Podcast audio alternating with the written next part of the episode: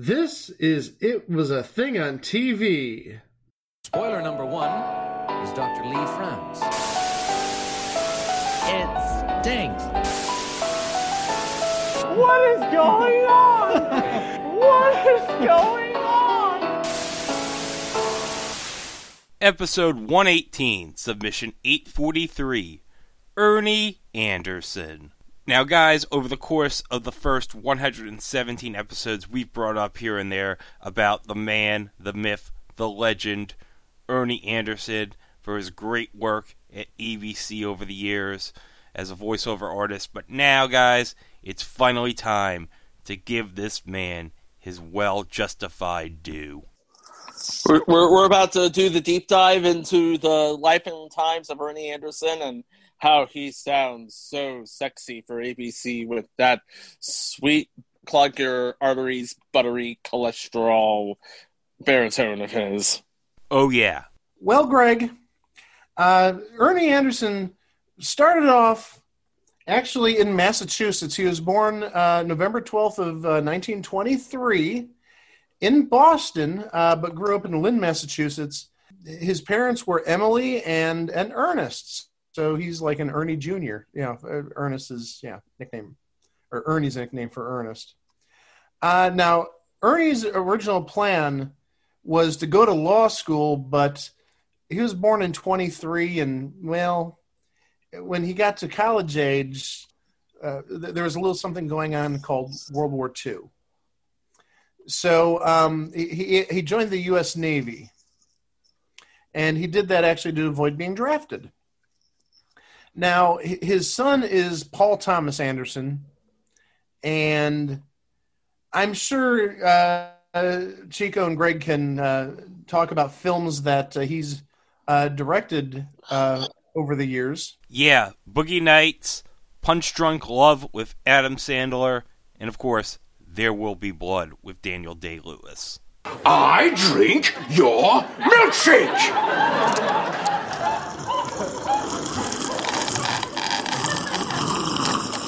I drink it up! All the classics. Yeah, I mean, there's some popular names in there. Paul Thomas Anderson said this, and this is a quote about his dad's military service. He, Ernie, was in the Navy, stationed mainly in Guam. I don't think he did any fighting. I think he was trying. He was fixing airplanes and, you, and knew just where the beer was stashed and played the saxophone in bands and stuff like that. You know, every picture I have of him shows a beer in his hand. Every single picture from the war he's got. So he was pretty good about probably finding ways to get out of fighting. But again, you know, we never really talked that much about it. So Ernie was trying to find the easy way out, uh, but he was still doing enough to not get discharged. Uh, he, he, was uh, stationed uh, uh, in Guam uh, for the Navy, fixing planes, but he obviously had ample amount of time on his hands to for extracurriculars, if you will. And and today I learned back in World War II times, Guam had beer. Well, I wonder if that was a ration back in the day. I don't um, know, but uh, hey, now you can say you knew something that you didn't know when you woke up this morning. Ernie Anderson enjoyed beer. I just learned that today. I always thought that Ernie Anderson enjoyed cigarettes more than beer because every picture I have of him has a cigarette in his hand. Oh, which is gonna... odd. Which is odd when you consider what his job is. I mean, uh, well, but also at the same time, we'll talk about that a little bit later.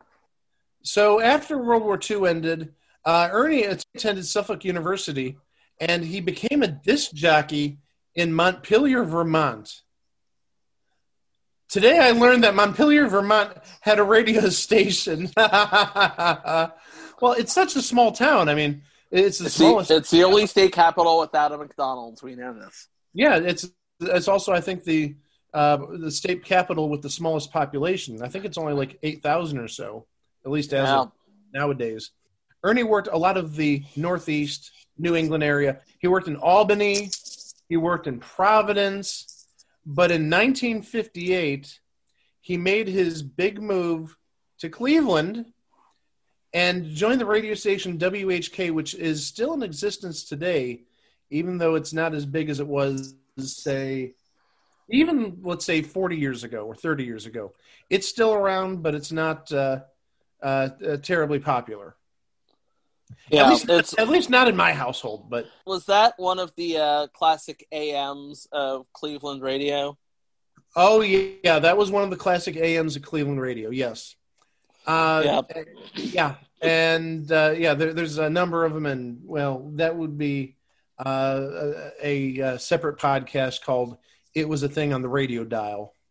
So, uh, what happened is in late 1958, Ernie Anderson uh, was let go because his persona didn't fit a f- new format, uh, a top 40 format that WHK uh, switched to. And obviously, again, th- that was big in the 50s. You know, if you had top 40, you got The to play- modern sound. Yeah. yeah, yeah, you got to play Elvis and you got to play Buddy Holly and the Crickets and uh, you know the music from the 50s. And uh, according to Tim Conway, and we're going to get into Tim Conway a lot more in this episode. He, he has a big role in th this entire saga. Ernie was at the WHK Christmas party in 1958 telling a, a long, elaborate joke. And just as he's about to deliver the punchline, his boss cuts in and says the punchline. And Ernie looks at him and says, Why did you do that? And the boss says, I anticipated it. So Ernie said, Anticipate this, and tells him, Beep yourself. Imagine what, what goes in with the beep. Uh, needless to say, Ernie Anderson got fired for that. Who knew you couldn't just tell your boss to beep off and not get fired? I'm shocked. I know. this is and- my shocked face. Yeah, I see that. Now that was a good move in the end, obviously, because he became a television legend. But it, it started originally at uh, KYW TV, which is now WKYC, and that's where he first collaborated with Tim Conway. Uh, they were on a show called Ernie's Place, but by mid '61, both Ernie Anderson and Tim Conway moved to uh, the uh, then CBS affiliate and now Fox affiliate WJW TV. Rest in peace, Dick Goddard. Yeah, and in case you don't know who he is, legendary uh, weatherman who just died within the last, I'd say, probably about four or five months. And uh, so what they did is they uh, hosted a local uh, morning movie show called Ernie's Place, which included live skits and comedy bits. And what happened is uh, Ernie uh, told uh, WJW's management that uh, he was a director for the program, even though really Tim Conway lacked any sort of qualifications. So Tim Conway uh, lost his director's role because he was not qualified, and uh, several other P- staffers, including at that point a young technician named Chuck Schodowski, and we'll talk about him a little bit later. He he actually has a role in this too. They they uh, were called in to assist with uh, the direction, and Tim uh, well Tim was actually uh, he was canned. He was let go. Oh, Yeah, but the thing is, uh, without uh, his uh, comic foil, Ernie's Place was canceled. But Aw. but but but there there's a, a positive to this.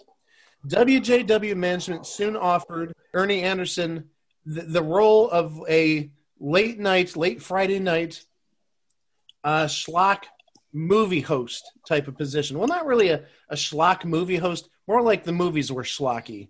Excuse me for getting my Yiddish on. It, it was a local incarnation of shock theater, and and, and this actually is where uh, Ernie Anderson really grew in popularity.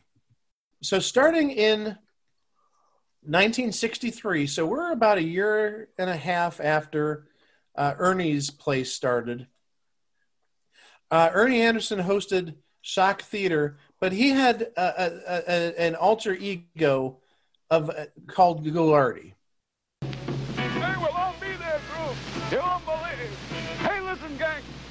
What do you think of the movie so far, huh? Hey, really bad. Where's the artwork over there? Give me a fast cop of the artwork. Don't go away. Stick with Ghoulardi. It's artwork time. Oh, listen. Is this good? Is this good? Hits by Bob Wenger. Is that beautiful? That's done in Earl. Good thing. Hang that down, director. Here's another snappy one done by Kevin Wondrak. Kid's only 13 years old. It's done. You hold your camera still, and I'll do this bit. See, and we'll get... Oh, come on. Here we go with it. Beautiful, Keeve. You do nice work. There's another snappy one by Kevin. All right, let's go through... Oh, this is good. The real Ghoulardi. The whole world's a purple knif. Now, if you'll pan down, you'll see the real Ghoulardi. That's beautiful work. What's his name? It's not on it. Too bad, kid. You lose. and Ghoulardi was not your typical uh, B movie host. He he wasn't dressed up as a vampire, think like Elvira, or he wasn't dressed up like um, uh, so, some goofy character, some some creepy character. He was really dressed up as like a hipster type, and you wouldn't expect somebody uh, who looked like a hipster to be a a movie host, but he found his niche. Uh, he mocked the films that uh, he was hosting and uh, used beatnik slang uh, uh, during uh, the movies and uh, in the little comedic bits that ran during commercials or before commercials. And sometimes they'd add in sound effects or goofy music or, or just music in general in place of the audio track of the movie. And uh, using uh, chroma key technology like green screen, Ghoulardi would sometimes put himself into the film, which, um, yeah, uh, WJW uh, usually would use that for, well, it says here art cards. I'm sure they probably sometimes used it for weather. I, I know back in the day, that's what WJW did was for the weather. They chroma key uh, Dick Goddard, going back to that name that we just uh, tossed out a few moments ago. Uh, th- there'd be some chroma key action there. And uh, one thing that uh, he apparently loved was firecrackers, which firecrackers and fireworks, uh, at least fireworks are illegal here in Ohio. And at the time, firecrackers were illegal, but he'd blow up apples, he'd blow up leftovers, he blew up model cars, he blew up statues, and viewers actually used to send him stuff to blow up on the air. Kind of. So kind he of- would actually blow the, the stuff up on, on air. Yeah, he, he, he was sort of like. Well, He was basically Gallagher- Mythbusters before Mythbusters was Mythbusters. Okay, I, I was going to say he was sort of like a mix between MythBusters and Gallagher, but yeah, I mean he was basically MythBusters before MythBusters. Boy, try saying that five times fast. And uh, one thing that, like, like I said, that was uh, revived from Ernie's Place, that was kept in uh, uh, in Ghoulardi's Shock Theater, was comedy sketches and skits. And one of the people that uh, took part in a lot of the skits was Tim Conway. However, Tim Conway had moved on to Los Angeles and become uh, a big TV star because at that point he was on uh, McHale's Navy. So that's where Chuck Schodowski actually comes into play. Uh, he he was uh, sort of the uh, second banana to uh, to Ghoulardi uh, in skits. And again, we will actually revisit Chuck Schodowski before uh, the end of the show. And actually, Tim uh, Conway would uh, make the occasional cameo appearances uh, for the program. Uh, so you know, it's good that uh, that uh, Tim didn't forget about his his hometown where he started. His good buddy Ernie Anderson, and we're going to get to that a little bit later because uh, obviously at some point uh, Ernie Anderson's going to Los Angeles. Ghoulardi often made targets out of certain individuals, and one of the targets that he mocked openly often, and I believe there's footage of this somewhere, is Dorothy Fuldheim. Now, if that name doesn't ring a bell, you're very young, and you're not acquainted with Cleveland television. So Dorothy Fuldheim, she was the first uh, woman to anchor a TV news show in the United States, and this is back, I believe, in the late 40s. She worked on rival station in Cleveland, WEWS. I'm not even joking, probably for at least I'd say 35 to 40 years. She worked, I think, almost until her dying day because she passed away uh, in 1989. And I remember her being on the air still around like 85, 86. And at that time, talking about like mid 80s, Dorothy Fuldheim would have been probably in her early 90s. 90s. And she was still uh, uh, doing the occasional commentary for, for WWS. But uh, what she's really known for, uh, like I said, she was the first woman to, to anchor a TV news show in the United States. Dorothy Fuldheim was known for some very controversial opinions at the time, uh, and and she was very, she wasn't shy about uh, showing her displeasure for anybody that she didn't necessarily agree with. For example, Jerry Rubin, who is uh, yeah that Jerry Rubin, uh, Not Jerry Rubin. well, yeah, he, he was an activist back in the '60s. Uh, started to uh, ask uh, Dorothy Fuldheim uh, if she drank, and uh, she answered, "I have the best damn liver in Cleveland." I disagree. I've never drank and uh, never had a drink, and I got a damn fine liver probably. Uh, and then uh, then he took a picture of a nude woman and showed it to her. Oh, Yeah, Whoa. yeah, yeah. Uh, Fuldheim responded by asking Rubin, "How is uh, this photo germane to the topic?" He then referred to the police as pigs. Oh, and that set her off. Oh Don't, boy. don't call the cops pigs in front of Dorothy Fuldheim. And uh, she res- replied, "I've got a shock for you. Some of my friends are policemen." Uh, Rubin then said, Well, I've got a shock for you. I'm good friends with the Black Panthers. Uh oh, stuff's getting real. And at that point, Dorothy Fuldheim threw his book and kicked Rubin off the set, saying, Out, stop the interview. And cameras got all this. Footage of this is occasionally shown, uh, and, and by occasionally, I should say like almost rarely, but I've seen it on television maybe once every 10 years or so. Uh, usually, like when uh, WEWS has its anniversary and they talk about some of their past personalities and past uh, TV shows that they hosted, usually Dorothy Fuldheim's name comes up there and they show that clip. So it does exist. It's again from the late 60s. And uh, yeah, she, she was a fiery old bag. Excuse me. Wow. well, so- Such well, language, Mike. well, well, well, again, again, how do I remember her from the late seventies and early eighties? I remember her as a crotchety old woman. Just, just my opinion. And, and, and also, I'm sorry. Well, I'm not sorry about anything. We're just going to continue. Uh, uh, Ghoulardi did not like her at all. Hey, maybe for the same reason I didn't care for her because as a five year old, uh, she she had this fiery red hair and and she was always yelling and and and uh, and criticizing people and stuff. Yeah, uh, it, it, it She was basically the more. She was basically the moral authority. Uh, well, the, the thing is, she was held in a high standard at WWS.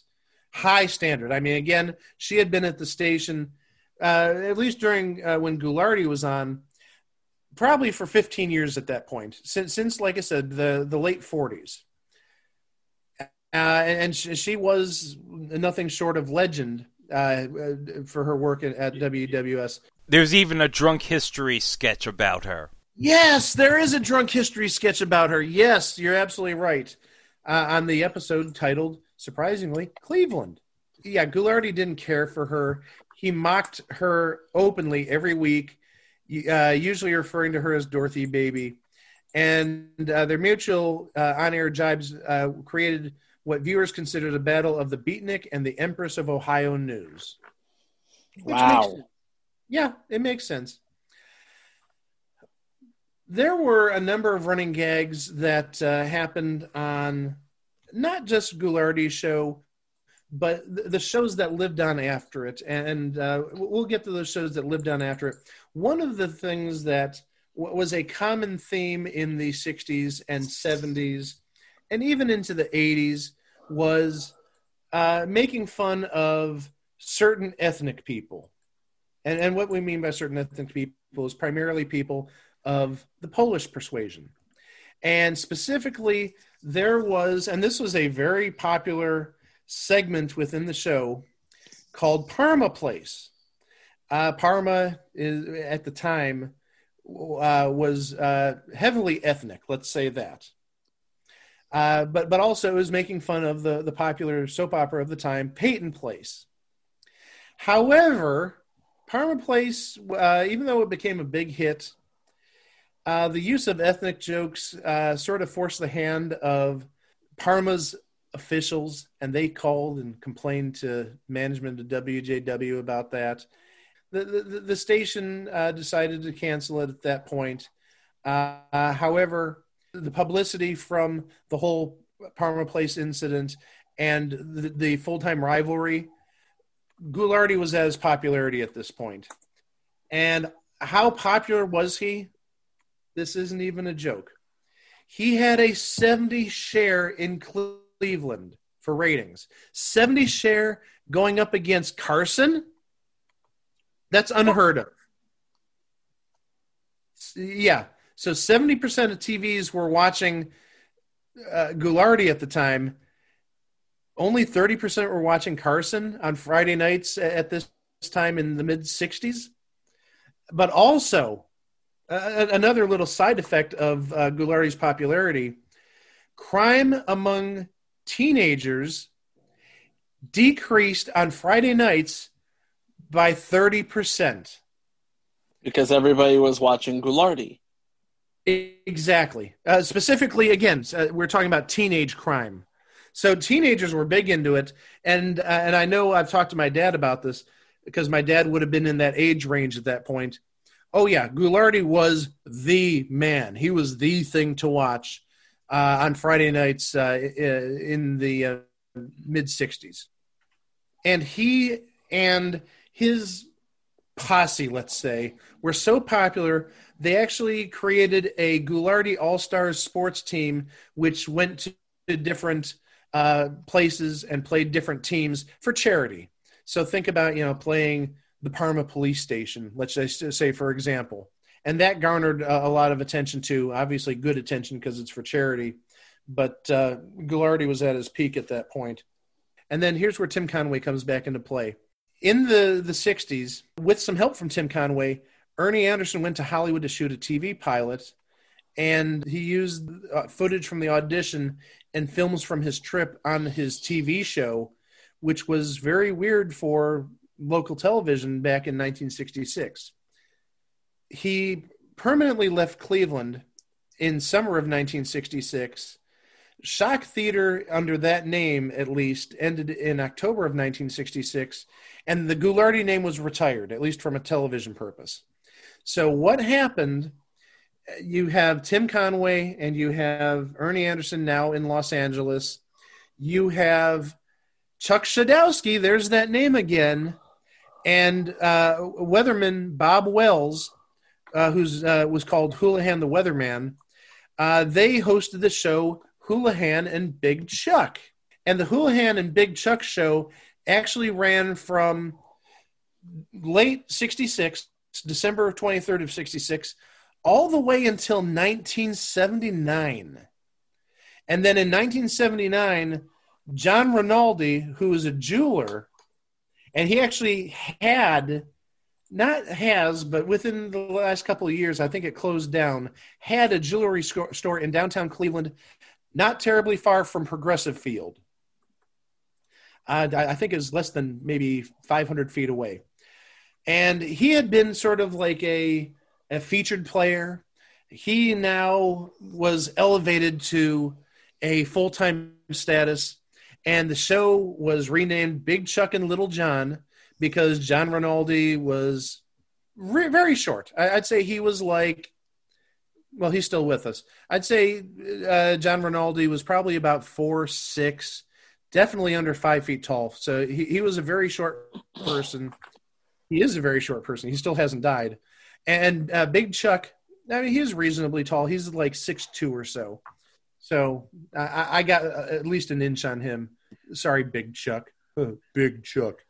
But uh, but uh, that show uh, unfortunately died.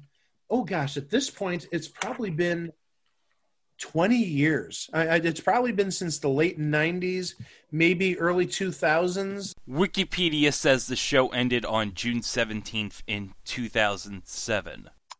Oh my gosh. Uh, I didn't think it lasted that long, but also at the same time, I wasn't openly looking for it uh, after about 2000.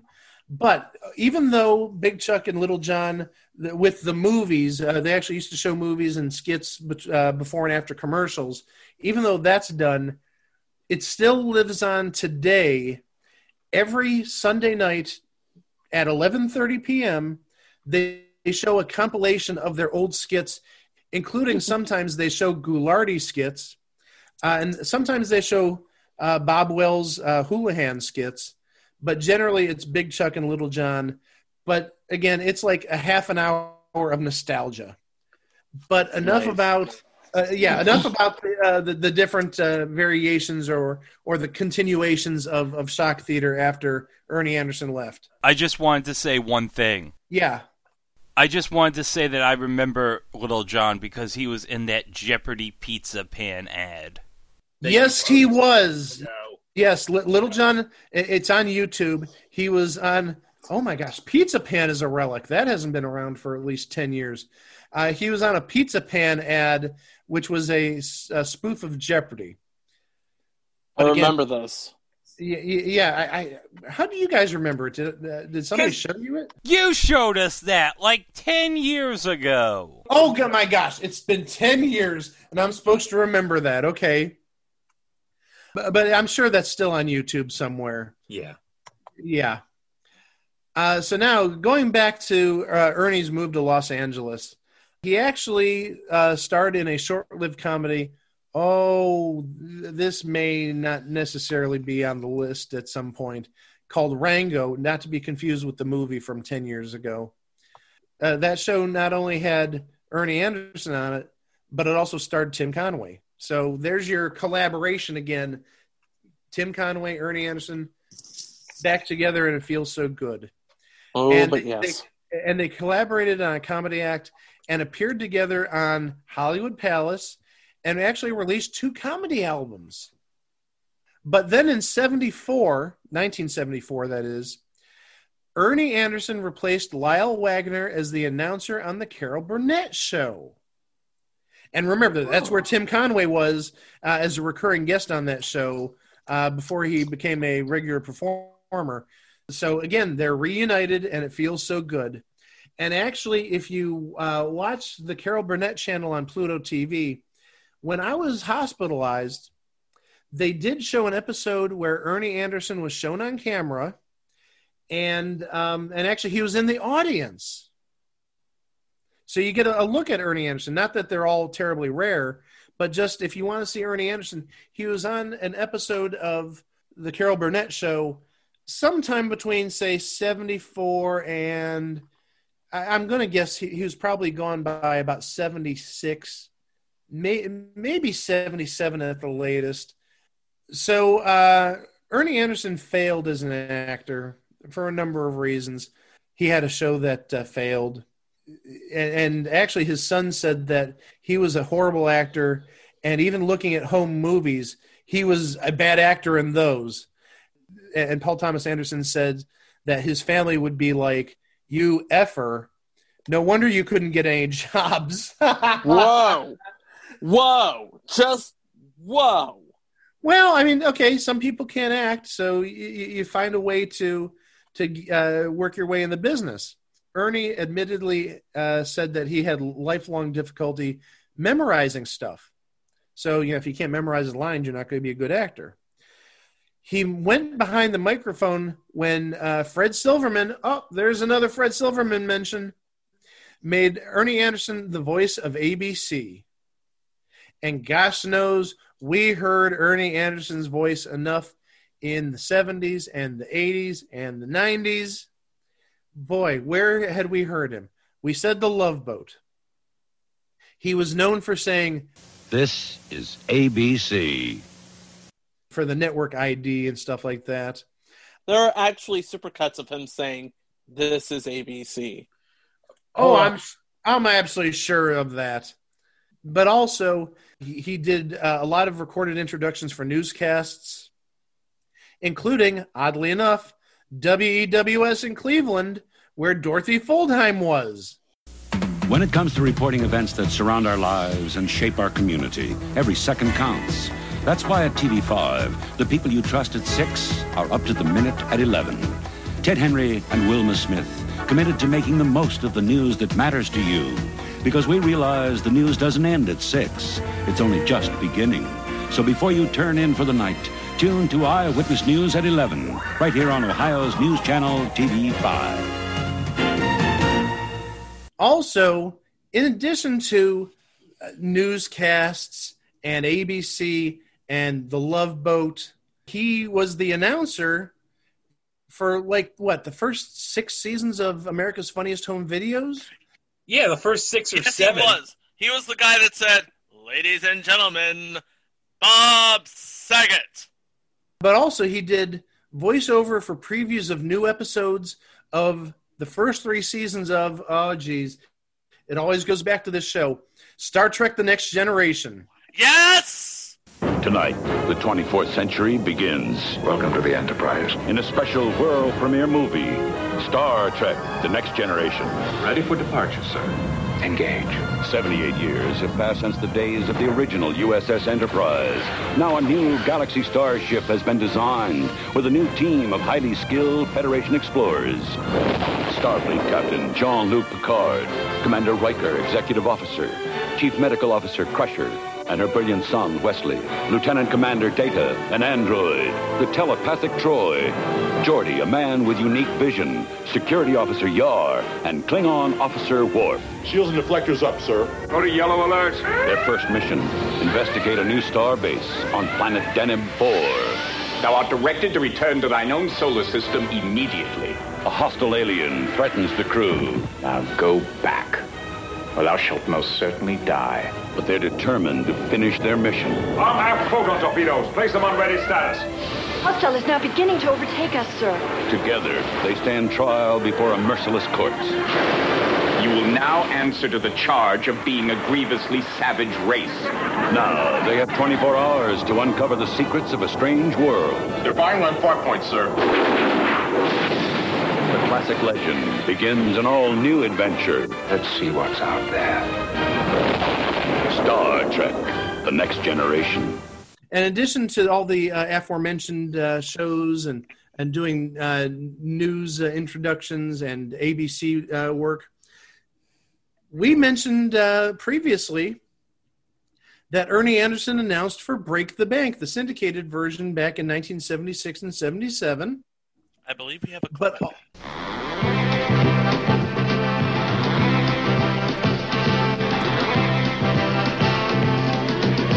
Three of these boxes will break the bank, worth over $10,000 in prizes. Is this one of them? Or is it this one?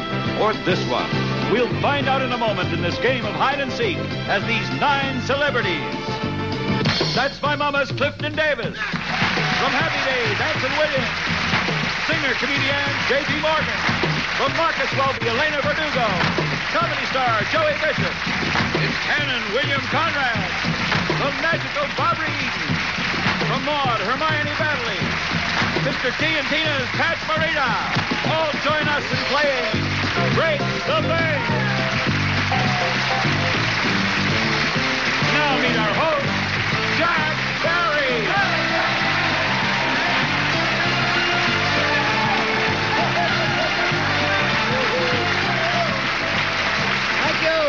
Very much, and welcome to Break the Bank. but also in addition how about this uh, in terms of animation he uh, did voices uh, he did the uh, opening uh, introductions the opens to a couple of shows including the adventures of super mario brothers 3 Oh yes, I do remember him doing the voiceover Yes! for that.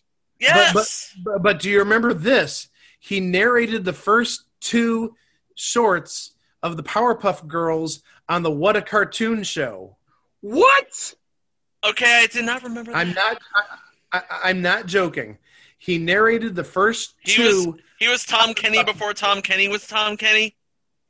pretty much uh, when it was again not not as part of the cartoon when it was own, its own independent cartoon when it was part of the what a cartoon show if you remember which is that basically show. uh, Yeah. Cartoon Network's uh, anthology series. Yeah, that's that's where Seth MacFarlane got his start, if I'm not mistaken. Yeah. yeah I, I mean it was basically like cartoon network sort of yeah, yeah you said anthology type of show Yeah. it was a, a mishmash of okay if you enjoy this or watch this we'll turn this into a real cartoon yeah all right. Well that brings us up uh, when we're talking about uh, powerpuff girls that brings us to 97 and unfortunately 97 is the year that ernie anderson died specifically february 6th of 1997 and uh, we mentioned earlier about his, his smoking. And obviously smoking gives you that that very bass voice. I mean you could tell a smoker uh, based on the, the, the depth of their voice. Oh yeah, and and yeah sadly um, ernie died of lung cancer. Of course. yeah uh, yeah unfortunately uh, when you smoke that long it's just going to be a matter of time. And uh, and, and his voice was silenced like i said february 6th of 1997 but his uh, legacy lives on. Uh, he- even uh, not necessarily nowadays but for years after his death in 97 his voice could still be heard doing promotions for radio stations tv stations. His voice was even on and believe it or not this is a thing and uh, we're, we're not going to cover it because unfortunately i can't use it because i don't have a windows 95 machine anymore. There was actually an america's funniest home videos cd-rom and, and actually back in the day like 1996 when i first got a computer i paid like five dollars for it. It was, it was a, a sam's club deal. It's like okay i can't really go wrong with this. I haven't touched it in 23 years but uh, if i ever find a windows 95 machine i'm to fire it up. But uh, apparently there's a lot of ernie anderson in, in there uh, at least introducing the uh, the, the cd-rom. Oh, oh yeah, because I, I took this CD-ROM out from the library when it came out, like back in 96, 97. Yeah, Ernie's in there, and also, also you get plenty of Ernie in. Now I had this as a kid, the America's Funniest Home Videos VCR game.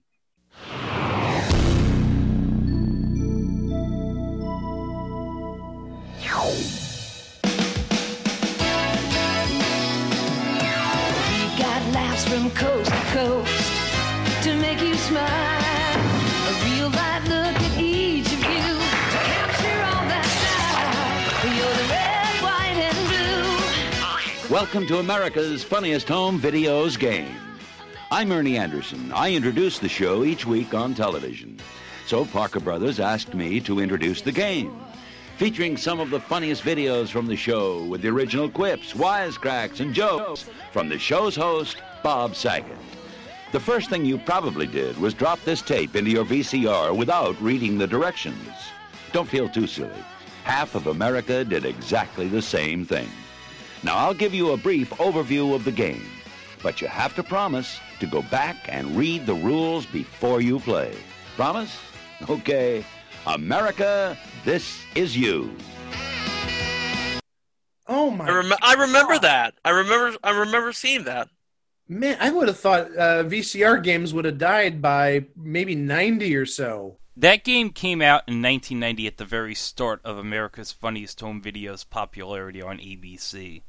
Oh my gosh, that's that's something. I, I'm sure you know if you look hard enough, you can find it. But I, I had never heard of that until now. It's another thing that I learned today. Well, Mike, we'll be covering that game at some point in the future because we have an episode of the podcast that's going to be devoted to VCR board games. So that'll be something to check out when we eventually do that topic.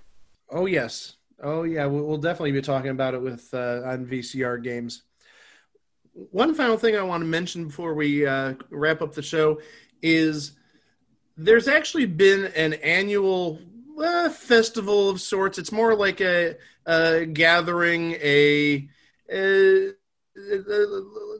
like an autograph show, almost like a Comic Con type of thing, a local thing in Cleveland. Every year called Ghoulardi Fest. It didn't happen this year because, well, we know why it didn't happen. But uh, it, they, they get sometimes decent celebrities. They get sometimes uh, B-list celebrities who are on these movies back in the day. Uh, they always have uh, Chuck Schodowski and, uh, and and Little John Rinaldi there, uh, and it's been going on for I'd say at least a good ten, maybe even fifteen years at this point.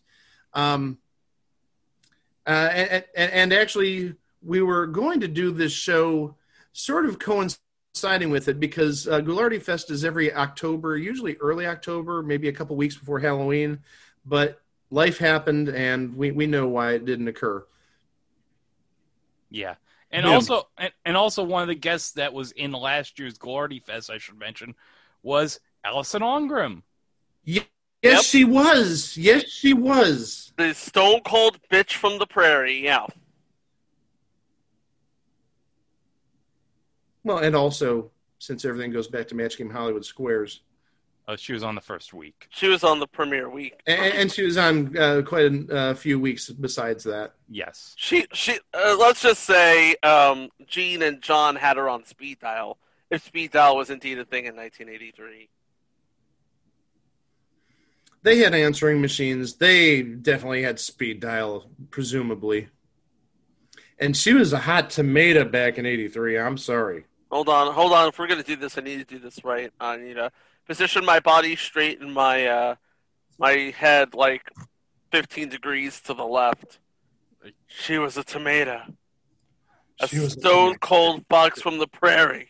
She was a stone cold fox from the prairie. I'm Tony Curtis. I'm Tony Curtis. Oh, that, Welcome. that's staying in. That, that's Welcome. staying in somehow. Welcome to future installment Hollywood Babylon. Which Mike just told me about. It's amazing. I've been watching some of the terrible reenactments, and it's maybe the best, worst thing I've ever seen.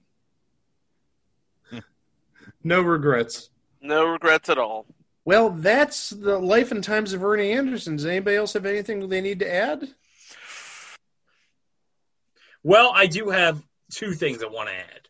First off, now if you go on YouTube, now in 1983, Ernie appeared on Late Night with David Letterman.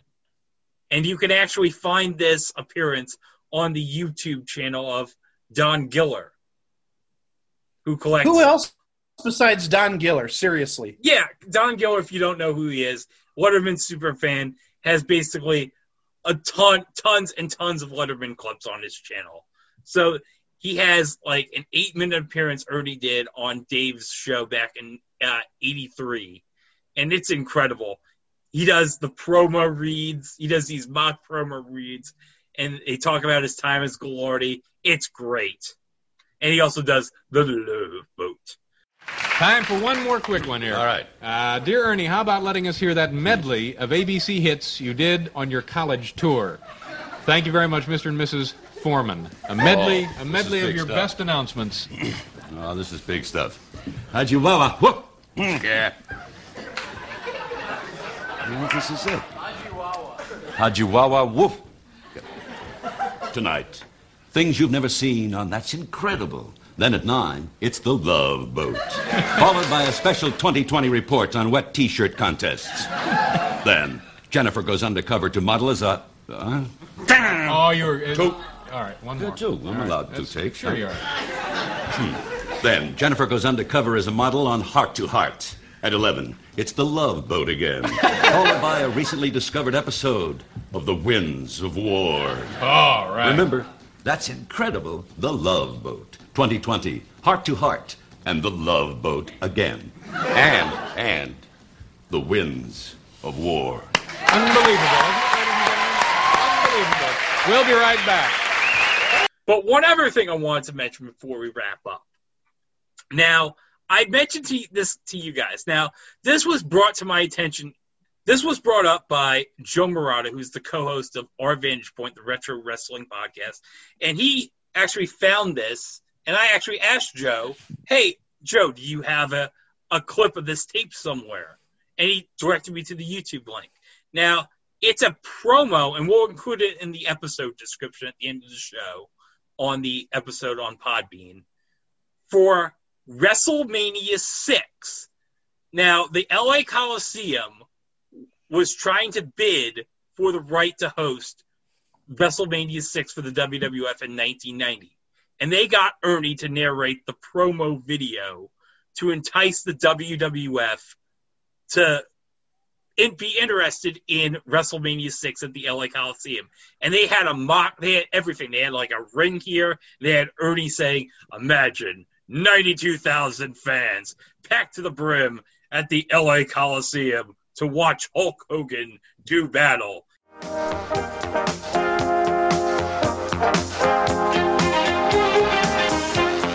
Los Angeles, California, the sports and entertainment capital of the world. It is a city made up of 9 million people and a $100 billion buying power. Enough buying power to support seven professional teams, two major collegiate powers, and the entire entertainment industry. Situated in the midst of LA is the most prestigious athletic and entertainment venue in the world, the Los Angeles Memorial Coliseum. Built in 1923, the Coliseum has been a cornerstone in the history of the city and the nation. Since its inception, some 2,000 events, witnessed by 75 million fans, have happened at the Coliseum. WrestleMania is ready to return to the West Coast, and this time to the only stadium in all of America that can hold this giant, the Los Angeles Memorial Coliseum. Imagine 92,000 fans rocking and rolling as WrestleMania begins. As one, the crowd rises, waves their souvenirs in the air, and screams at the top of their lungs for the main event. As the champion's name goes up on the 30 by 50 foot message board, he comes running from the Olympic tunnel. Hollywood spotlights reflecting off him as he tears the shirt from his back. Like a caged tiger, his opponent paces the squared circle. Like modern day gladiators, the warriors charge each other. The two meet with the clash of thunder and the energy of lightning. The largest video screen in America catches their every move. It's all security can do to control the surging crowds. And when the dust settles, on the same field that national championships were won, and Olympic dreams came true, the World Wrestling Federation legacy lives on. It's a it's a really incredible promo video. But the thing was, the WWF uh, had already promised in 1990 that they were going to give WrestleMania six to the Toronto Skydome, which makes sense because Toronto Skydome would have come out in '89. It was the hot new building at the time, so they just, so the WWF decided, you know what, we'll give you WrestleMania at the LA Coliseum for 1991. But the problem was, okay, for the LA Coliseum, and this is a whole nother story. Um, depending on who you believe, it was either because they didn't sell enough tickets to the LA Coliseum, or because of the Sergeant Slaughter Iraqi turncoat angle, that they decided the WWF that would be best to move the WrestleMania show for 1981 to the LA Sports Arena next door. So the LA Coliseum, unfortunately, did not get WrestleMania that year. Sad. Sad. Although, uh, fingers crossed, depending on what happens with you know the COVID vaccine and all, WrestleMania this year is actually scheduled for SoFi Stadium in LA in 2021. So there you go. Well, let's just hope the uh, COVID vaccine is distributed so we can get to WrestleMania and have at least some fans there in the building. Yeah. Uh, meanwhile, uh, you, he also interesting thing. He also did. Are you ready for this? Ernie Anderson. Uh, Ernie Anderson also get did a guest shot in a slappy squirrel short on the original Animaniacs. Now, uh, the uh, clip on YouTube is just uh, it, it's it's the first half, but it's incomplete. But he ended it with a thing saying, "Now stay tuned for the Garden of Eden's funniest home videos." And up until we did this episode, I didn't even make the connection until we did this episode because around this time he would be also announcing America's Funniest Home Videos. Because it's like, at, at first, you know, here I am, 14 years old, watching the Animaniacs, and I'm like, okay, that's pretty cute. But then it's like, he's the announcer of America's Funniest. Oh, oh okay, now I get it. That's the joke. Yeah, that's yeah, that's the joke. Uh, yeah, I was today years old when I got the joke. Well, some jokes are meant for kids and some jokes are meant for older people. And that's clearly one where, yeah, maybe some kids will get it, but uh, older people who watch America's Funniest Home Videos, they got it. Yeah, Especially since everybody was watching America's Funniest Home Videos back in 1993. Yeah, they wanted to see videos of people getting hit in the nuts with Bob Saget doing some funny narrations. That's basically what America's Funniest Home Videos was and is. So people getting hit in the crotch with various objects. But that's another episode. Boy, I think on that note, we need to wrap it up. Yes, Ernie Anderson. He can get you in the mood for a lighthearted humor or keep you in suspense for an for a heart-ripping drama or even go deeper for event television like The Day After or Amerika. Which Yeah. wasn't on ABC now that I think about it. Yeah, it was. America with a K was on ABC. And in fact, America with a K is on the list. So that'll be a topic for this podcast on some other day. And Wait, wait, wait, wait, wait, wait, wait, wait. Did you say the day after? No, that'll never be on the list. No, we're not. No, we're not touching that, Mike. We are not touching that. If you, if both of you would be quiet, I was going to say we're going to mention the day after, probably in about a month or so. Oh yeah! Oh, oh yeah! I get you. I get you. Oh, good. But okay, so if I could just wrap this up here. Good, because I don't want to watch Jason Robards die of radiation poisoning. Oh, come on, Craig. Well, it happened in the movie. Okay, so Ernie Anderson. He was a thing on TV. But back to our website, it was a thing on TV.com. You'll find all the episodes, all the funny bits that go up on our social media feeds, and of course, the weekly drops over at Place to Be Nation. This week, we're bringing back the shows that lasted one season too long, and also personal injury court. Yeah, you'll be getting the legal sauce on the drop this week. Enjoy your legal sauce uh, on a good serving of Big D. And on that disappointment, I think it's time we end. Uh, coming up next on Thursday. Uh, oh wow, you were looking forward to this, Greg. Well, Mike was. Well, Mike was also looking for. I was. We were all looking forward to this. It is a. sh- We rarely on this show do we cover a show that followed the Super Bowl. We're covering a show that followed a Super Bowl. Yeah, hint, it's not Grand Slam.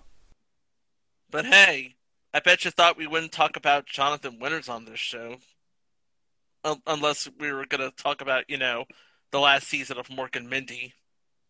That that was last week, one season too long, possibly. Okay, that's right, that's right, that's right. But you'll you'll, you'll figure out, you know, who rules the roost on our next installment of It Was a Thing on TV.